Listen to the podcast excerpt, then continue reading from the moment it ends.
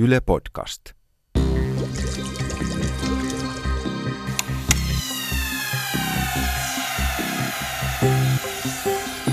Tiede Ykkönen. Extra.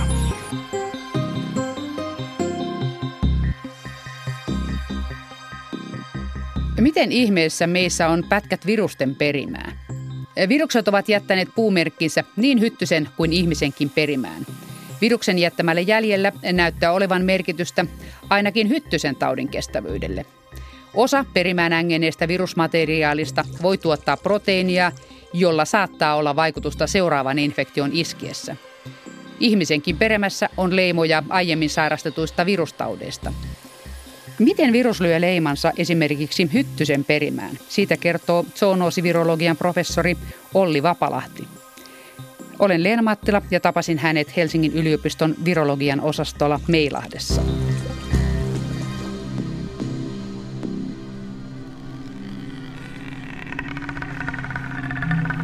Miten se tarkoittaa, että se perimässä muhiva viruksen pätkä on vaimen niin niillä hyönteisillä? Mitä se vaimentaa? Zoonoosivirologian professori Olli Vapalahti. Kun vaikkapa hyttynen saa tämmöisen virusinfektion ja niin siitä tämmöistä virus-RNAsta voidaan ottaa käänteiskopioja entsyymin avulla tämmöinen DNA-kopio, joka jää sinne genomiin. Ja jos tämmöinen infektio sitten tulee uudestaan, niin sieltä tulee sitten vastin juostetta tälle infektoivan viruksen RNAlle ja tämmöisen geenihiljennysmekanismin kautta tämmöinen RNA silencing, niin tämä voi sitten rajoittaa tämän uuden infektion leviämistä siinä solussa ja, ja yksilössä. Ja tämän kautta ikään kuin toimia tämmöisenä genomissa olevana immuniteettina tätä virusta vastaan. Ja se, mikä on ehkä mielenkiintoista, on, että ainakin ranskalaistutkijat ovat todenneet, että tämä saattaa jopa periytyä sitten myöskin jälkeläisiin, eli ikään periytyvää immuniteettia.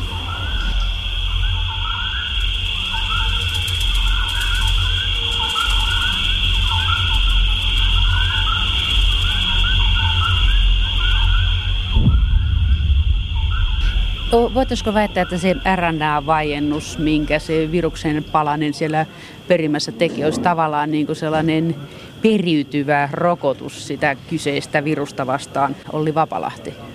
No tosiaan me vähän puutteellisesti tiedämme, että mitä nisäkkäiden genomissa olevat tämmöiset virusgeenin pätkät tekevät vai tekevätkö ne mitään. Osa saattaa olla sitten ihan tuottaa toimivaa proteiinia, jolla voi olla ihan joku muukin tarkoitus ja tehtävä sitten.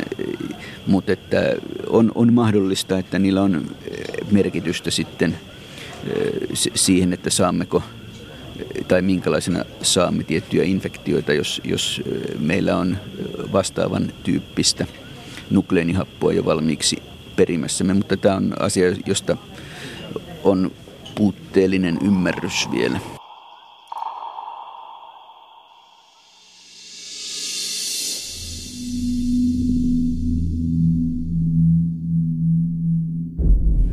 Onko meillä ihmisillä perimässä jotain viruksen palasia? Tätäkään ei ihan, ihan täydellisesti tunneta, mutta että, mutta että monien virusten osalta on, on tai monia virusnukleenihappojaksoja löytyy ja toki sitten näiden retrovirusten osalta tämä on jo tiedetty pitkään, joilla on niin kuin, kyky tehdä itsestään DNA-muotoja. Että se on toki, toki vanhastaan tunnettu, mutta se, että muutkin virukset sitten voivat saada kopioita itsestään genomiin on sitten hieman uudempi asia, mutta että va- vaikkapa Bornavirus on tämmöinen, josta meiltä löytyy esimerkiksi neljä sen tietyn proteiinin kopiota meidän, meidän genomistamme, joka on sinne laskujen mukaan päätynyt joitakin kymmeniä miljoonia vuosia sitten kädellisten genomiin. On, on toki muitakin parvoviruksia ja, ja, ja tämmöisiä, joiden geenejä löytyy sieltä, mutta että tosiaankin se, että mitä ne siellä tekevät, on, on hieman vielä avointa.